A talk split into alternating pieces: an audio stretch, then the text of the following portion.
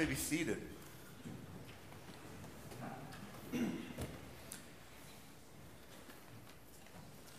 Well, I told you earlier that we had an, an exciting week uh, here at Westminster.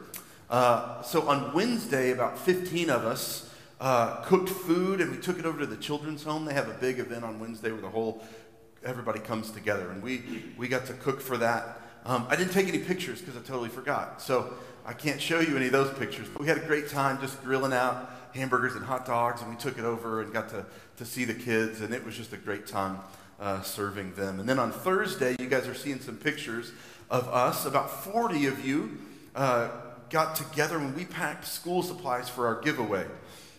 Um, and, and again, it was just a, a great time uh, after the service Thursday, uh, uh, packing those bags.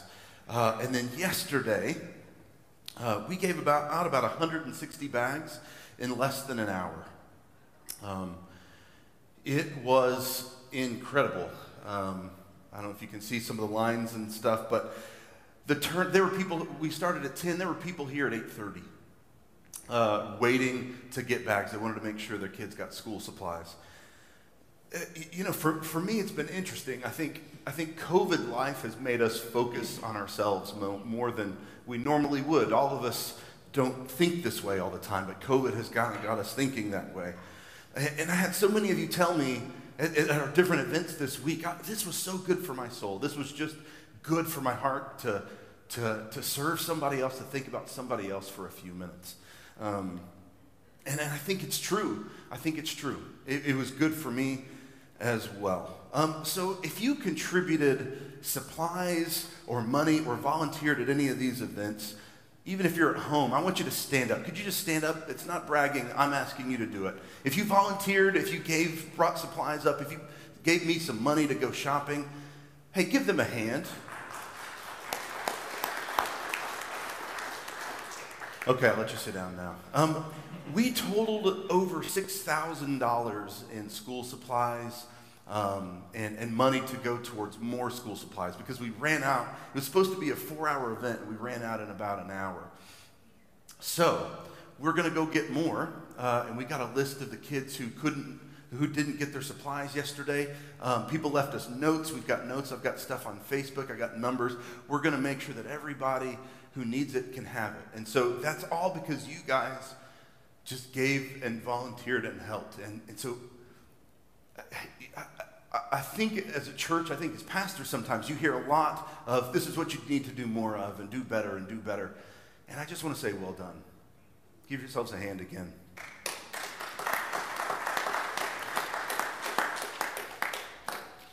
I think yesterday is what the church is supposed to look like. And, and it was just, it, it was cool. It was cool. Do we have those other pictures, Sarah? Those last two pictures of the, the kiddos. I think maybe we do. So, so I got a text yesterday afternoon um, from, from a family who got their school supplies, and they said, My kids are unpacking their school supply bag like it's Christmas morning. Uh, look how proud these guys are. You know, I, I think it's stuff that we take for granted but you guys impacted 160 kids like that yesterday. Um, we are able to connect with that family. They've got some more needs, and, and because of the, all the money you guys have given me, I'm going to take them school sh- clothing shopping tomorrow um, and get them more stuff because they need shoes, they need other things. Um, and, and, and all of that is because of you guys. And so, again, well done. Whew, got that done. It really was cool. And if you got to be a part of that yesterday, it really did feel like the way we're supposed to love others. It just was a cool day. Thank y'all. Okay, so we are in Revelation 20 uh, this morning. We're getting close to the end of this book, um, but I have to start uh, with, with uh, one of my favorite movies. Do you guys like action movies? I hope so. So, I'm going to start by playing a clip uh, of, of a long awaited battle. Okay, there's, there's justice that's going to get served. Um, and, and so it's a little bit like our passage for this morning. And so I just want to, I want you guys to watch this clip in preparation uh, uh of, of, of our, our passage today.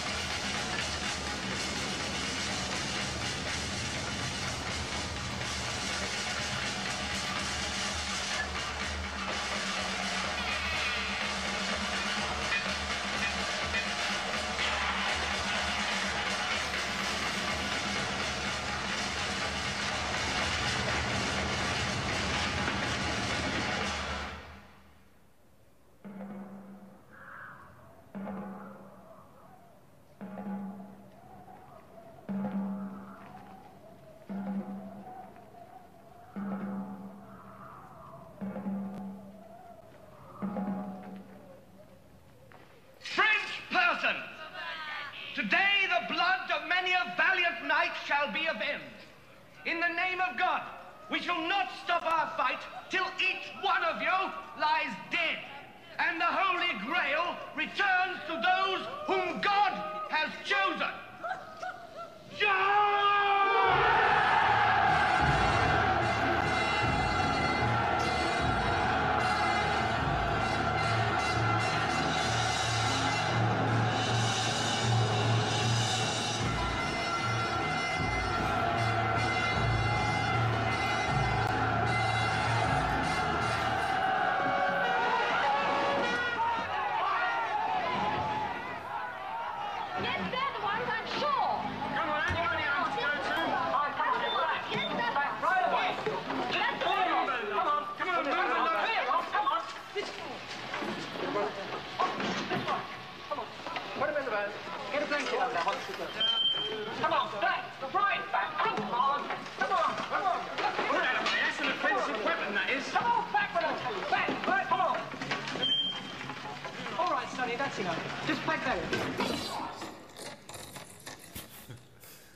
Okay, who's seen this movie?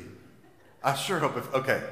Uh, I, do you remember seeing it for the first time? Uh, this is Monty Python and the Holy Grail. I don't know if you remember seeing it. I was so mad the first time I saw that movie. Like, there's got to be a real ending coming. And anyway, there's not. That's it. Um, so, so the Holy Grail is going to be a little bit different um, than, uh, than our ending uh, this morning, but it, it is similar in some ways because it's not what you would expect.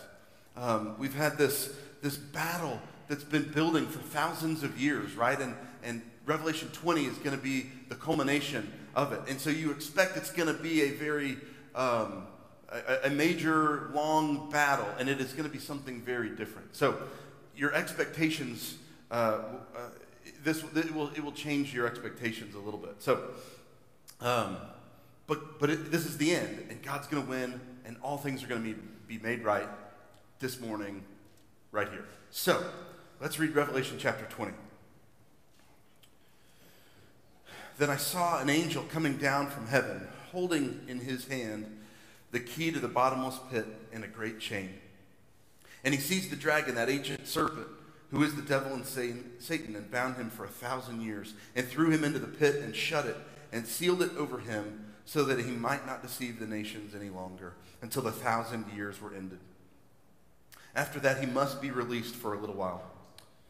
Then I saw thrones, and seated on them were those to whom the authority to judge was committed. Also, I saw the souls of those who had been beheaded for the testimony of Jesus and for the word of God, and those who had not worshipped the beast or its image, and had not received its mark on their foreheads or their hands.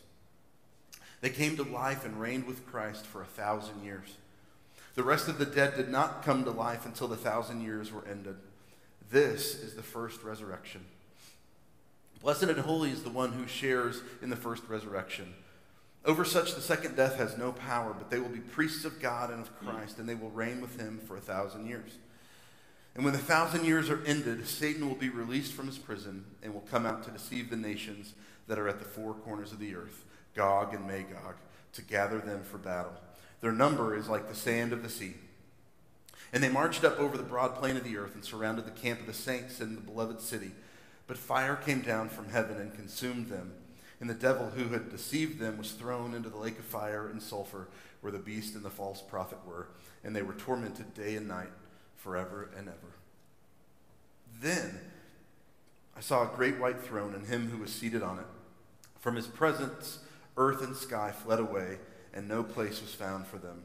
And I saw the dead, great and small, standing before the throne, and books were opened. Then another book was opened, which is the book of life. And the dead were judged by what was written in the books, according to what they had done. And the sea gave up the dead who were in it. Death and Hades gave up the dead who were in them. And they were judged, each one of them according to what they had done. Then death and Hades were thrown into the lake of fire. This is the second death, the lake of fire. And if anyone's name was not found written in the book of life, he was thrown into the lake of fire. Let's pray. God, help us to see your victory this morning. We look forward to the defeat of death and sin and evil. God, inspire us, give us courage this morning by what you have in your word. We ask this in Jesus' name. Amen. Okay, so there's a lot of catching up that I have to do. Two weeks ago, Chris preached on chapter 5 of Revelation, and we saw that there was this scroll that Jesus, uh, Jesus alone was worthy to open. And, and, and after that, we started to see there was going to be some seals uh, of that scroll that start getting opened. And it's just, it's a long process. And then uh, last week, Orlando preached over chapter 12. Uh, and we saw this red dragon, right? You remember the, the, most vivid imagery of a passage you could have is in chapter 12. This, this red dragon trying to de- defeat a, a, woman that has a, a child. And, and things from, from chapter 5 to chapter 20 of Revelation are just wild. There's really no other way to say it. Uh, I can't explain all the scrolls, the plagues, the seals, the trumpets, the bowls of wrath. Uh, I'll just quickly say that the world is tearing apart. Everything is coming undone. Um, chaos, just think chaos, death, destruction. And, and this death and destruction and, and chaos, part of it is God's process of judgment and making things right. And then part of it is Satan causing confusion and division in the world. We're going to see the true ugliness of, of the apocalypse uh, taking place in those 15 chapters, right? When we talk about apocalypse, this is what you guys, what we think of, what we have in mind.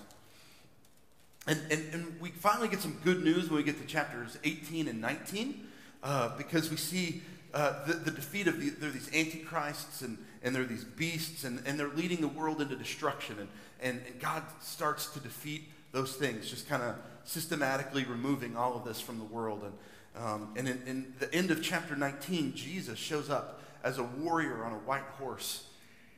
And so you know things are going to get epic, right? If Jesus shows up on a white horse, you know big things are coming. And so here we are, chapter 20. What you need to know is that chapter 20 is probably the most disputed chapter in the book of Revelation. It's probably the most disputed chapter in all of the Bible. Uh, and, and, that dispute comes from uh, basically the order in which people think God's plan is going to unfold. And, and so before we, we go any, f- any further this morning, I need to explain the kind of the three main ways that people understand the, these ordering of events, the way that God is going to unfold his plan, uh, the things that we just read and heard in chapter 20. And so I'm going to describe them. Uh, can we put the graphic up? I'm going to go ahead and see if it, you barely can see it a little bit. I'll talk a little bit about them and you can kind of see them as I, as I talk. So um, they can be a little bit confusing and overwhelming, and so these, gra- these graphics are really uh, simpled down versions of, of kind of the three main ideas uh, that we have. So the, the top two are related, and they're both in this group that we call premillennialism. Um, and, and so premillennialism believes that, that Christ is going to return pre, meaning before, the millennium. Uh, what's the millennium? The millennium will be a thousand year kingdom on the earth. Okay? And, and premillennial uh, camps believe Jesus will reign physically, like he'll have a throne, he'll have a kingdom. We'll all, you know, if we're in it, we'll be, uh, you know, subject to him as king. It, it, will be a time of great peace and justice and good things on the earth. Um, they also believe that the resurrected martyrs right, are going to come and they'll get to reign with him, right? They'll, they'll have little thrones where they'll kind of be sub rulers under Jesus. And so you've got two different camps here. We've got um, the, the blue one is called post tribulational premillennialism. These, these, these words start getting a little confusing. Post trib means after the tribulation. You guys know, so the tribulation is this like seven years of awfulness, right?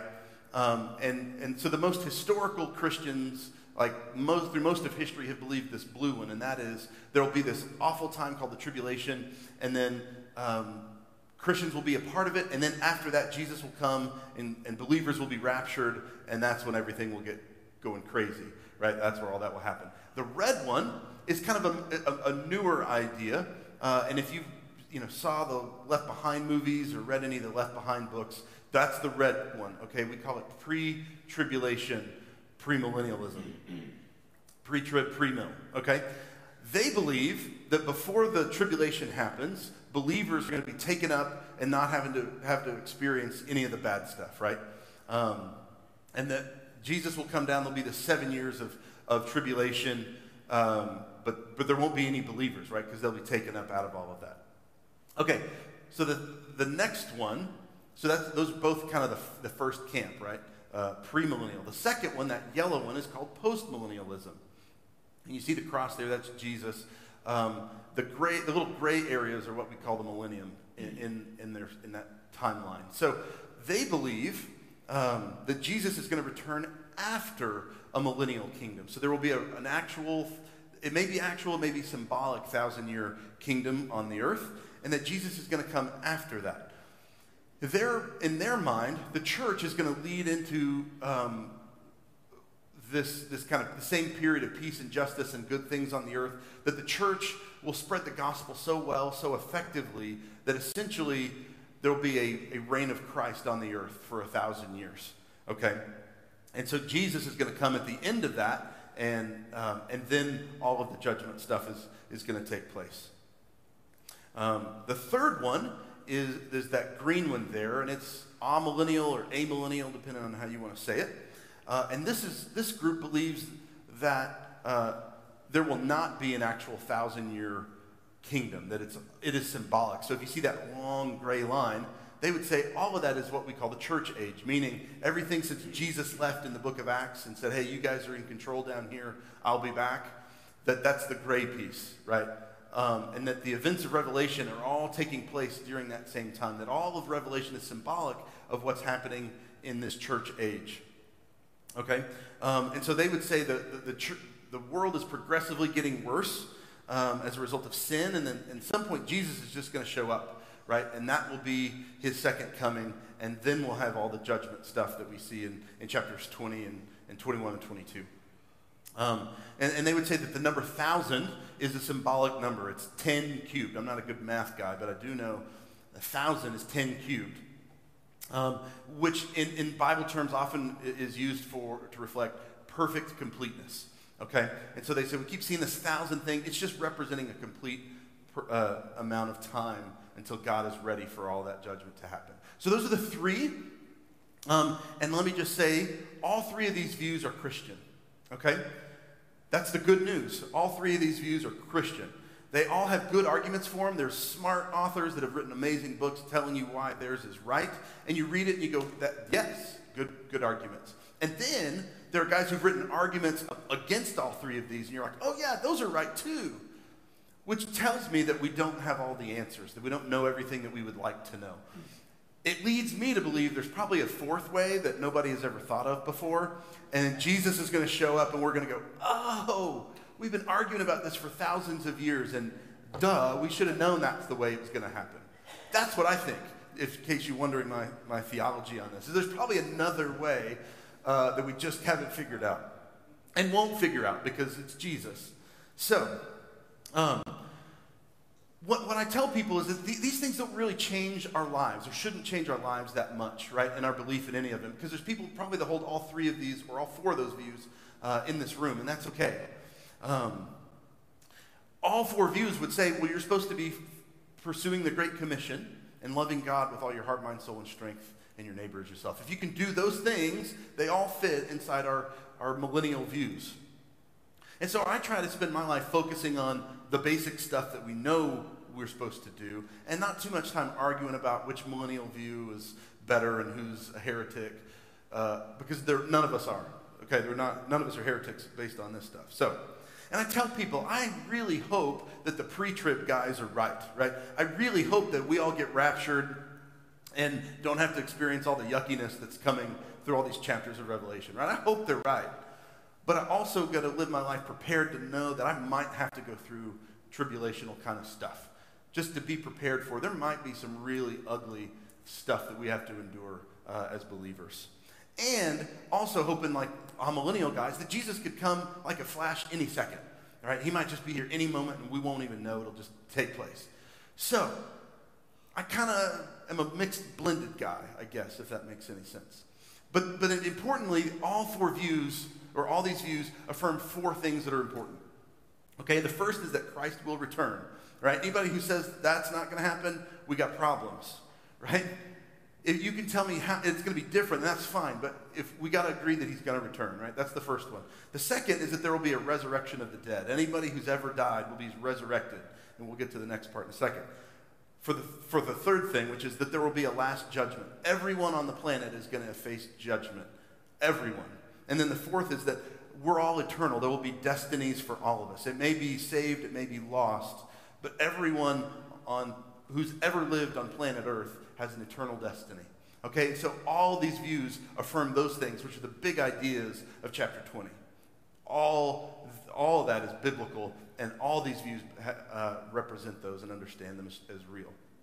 So, but if you do remember, we, we've been talking through Revelation that it's, it's really hard to get stuck in some of these details, and what we've wanted to do in our sermon series has just been to focus on the universal truths, the things that were true to the believers in Rome, 2,000 years ago the things that would be true to us today. And so that's what I want to focus on this morning. Um, and so I'm going to look back at our passage again, which we see divided kind of in three sections. And, and so I want to go through those three sections and just kind of say, okay, what do we know? What are universal truths for, we can, for us living our lives based on chapter 20? And so if you look at your first section there in Revelation, it probably is listed as something like the thousand years, which is where people get the term millennium from. I'll read the first three verses again. It says, I saw an angel coming down from heaven, holding in his hand the key to the bottomless pit and a great chain. And he seized the dragon, that ancient serpent, who is the devil and Satan, and bound him for a thousand years. And he threw him into the pit and shut it and sealed it over him so that he might not deceive the nations any longer until the thousand years were ended. Okay, so some believe this event has already happened. Some believe it's happening today and some believe it's happening somewhere in the future. Um, but what do we all agree on? And that is that Satan is limited. Notice he's not an equal warrior against God, right? He is, he is limited in his power. I also want you to notice there in verse 3 and in, and in verse 8, his main tool is deception, right? It's not shooting lightning bolts at us, it's not you know, it is about information and truth and deceiving. He wants to deceive the nations. He wants to deceive us and lead us into things that aren't true. And what is truth? Scripture, God's word. That's truth. And so, um, we as a church need to teach Scripture because if Satan's main tool is deception, and he uses deception in, in society, then we need to focus on truth. We need to be people who teach truth to those around us. Okay, second section is verses 7 through 10. Uh, you'll see it uh, listed as the, the, defeat of Satan. Uh, Satan's going to get released, right? And it says that he starts to deceive the world again. And we, we, we, see these things, Gog and Magog. And we read about it in Ezekiel. There's other places in the Old Testament where we kind of have this, this portrait of, uh, this representation of, of everything that's worldly and, and lustful and bad and, all of that gets kind of wrapped up into Gog and Magog. So just think about those as anybody who's a, who is against God and, and living against his word. Okay? And so Satan is going to rally all these people, and it's basically going to be a the whole world versus whatever's left of believers. Um, and, and I want to read verses 9 and 10 again because it's, it's a, a truly significant moment, but it happens very fast. It says they marched up over the broad plain of the earth and surrounded the camp of the saints and the beloved city. But fire came down from heaven and consumed them. And the devil who had deceived them was thrown into the lake of fire and sulfur where the beast and the false prophet were, and they will be tormented day and night forever and ever. Okay, that's it. One sentence evil is done. This major battle, here it is. The, the you know, evil is surrounded the, the faithful. And what happens? Exactly what Ezekiel said was going to happen in chapter 39, and that is the nations will be destroyed by fire from God. And so I want you to notice what the believers did. What did, what did they do? How did they contribute to the battle? They didn't do anything, right? Uh, there wasn't any bazookas or tanks or AR 15s in this battle, right? They were huddled, surrounded, hopeless, and God defeats his enemies. Just like we see so many times throughout the Old Testament and other stories, God consumes his enemies with fire. So the truth is that believers have a true Savior. And we can relax a little bit. We, we can get nervous about these ideas of death and, and all the horrible news that we see in the world, and we just think it's all hopeless. But again, the victory belongs to our God. The victory, victory belongs to our Savior. It's not ours, it's His. Okay, last section, which is verses um, uh, 11 through 15. It's the judgment. And I want to, I want to read this again. And, and as I read it, I want you to take note of, of two different books, okay? It says, I saw a great white throne and him who was seated on it. From his presence, earth and sky fled away, and no place was found for them. And I saw the dead, great and small, standing before the throne, and books were opened. And then another book was opened, which is the book of life. And the dead were judged by what was written in the books, according to what they had done. And the sea gave up the dead who were in it. Death and Hades gave up the dead who were in them, and they were judged, each one of them according to what they had done. Then death and Hades were thrown into the lake of fire. This is the second death, the lake of fire. And if anyone's name was not found written in the book of life, he was thrown into the lake of fire. Okay, so this is an important moment to kind of just step back a little bit and say, remember that everyone on earth stands condemned already. Jesus talks about that in John chapter 3, right? Where he says, I didn't come to condemn the world, but to save it, because the world was already condemned, right? They'd already done that on their own. You and I have already done that on our own. Every human being who's ever lived stands condemned because of the works found in this book. And, and it says books plural, which to me, I, I envision this like stack of books, because if it's like, okay, Nick stands before the throne and all his book of deeds comes out, it's going to be ugly, right? Yours is going to be ugly too, but it's going to be ugly. We're going to stand before the throne, each one of us, and they're going to open these books, the book of deeds, and it says, You did this, and you did this, and you did this, and you didn't do that, and you didn't do that. We're all going to see that happen to us. And then another book is opened, right?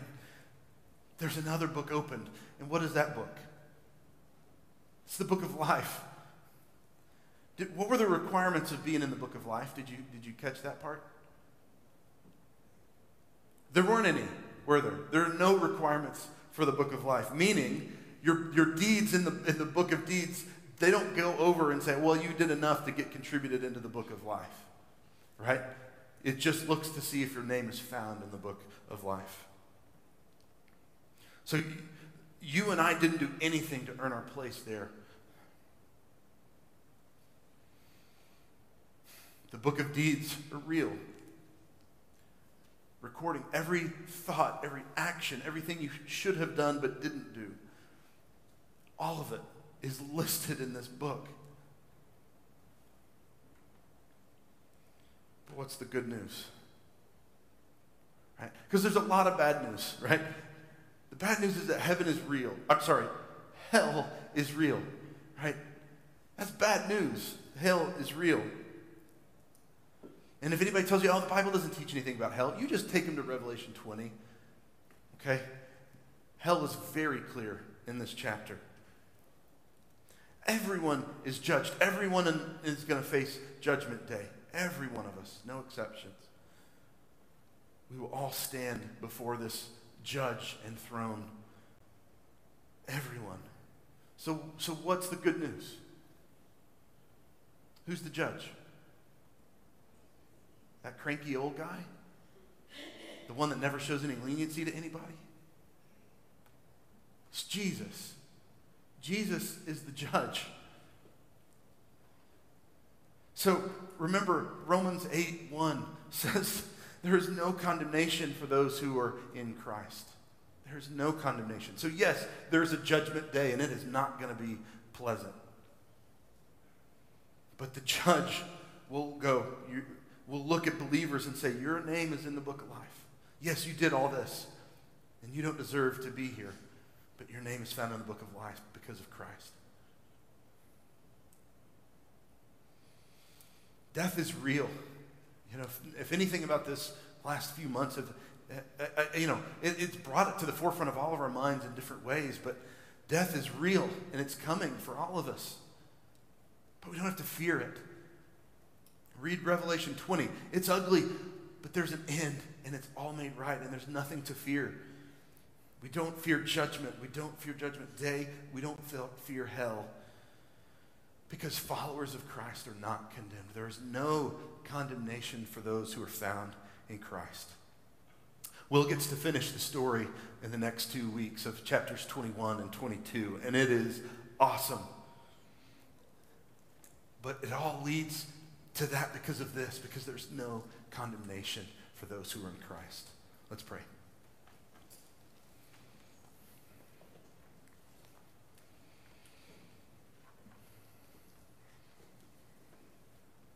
Father, we love you. And at times it feels like this world is unraveling and there's no justice being done and, and everything is coming apart. But that's what you said was going to happen. But you also said that you were going to come and make it right. God, so help us to hang on. God, help us to persevere.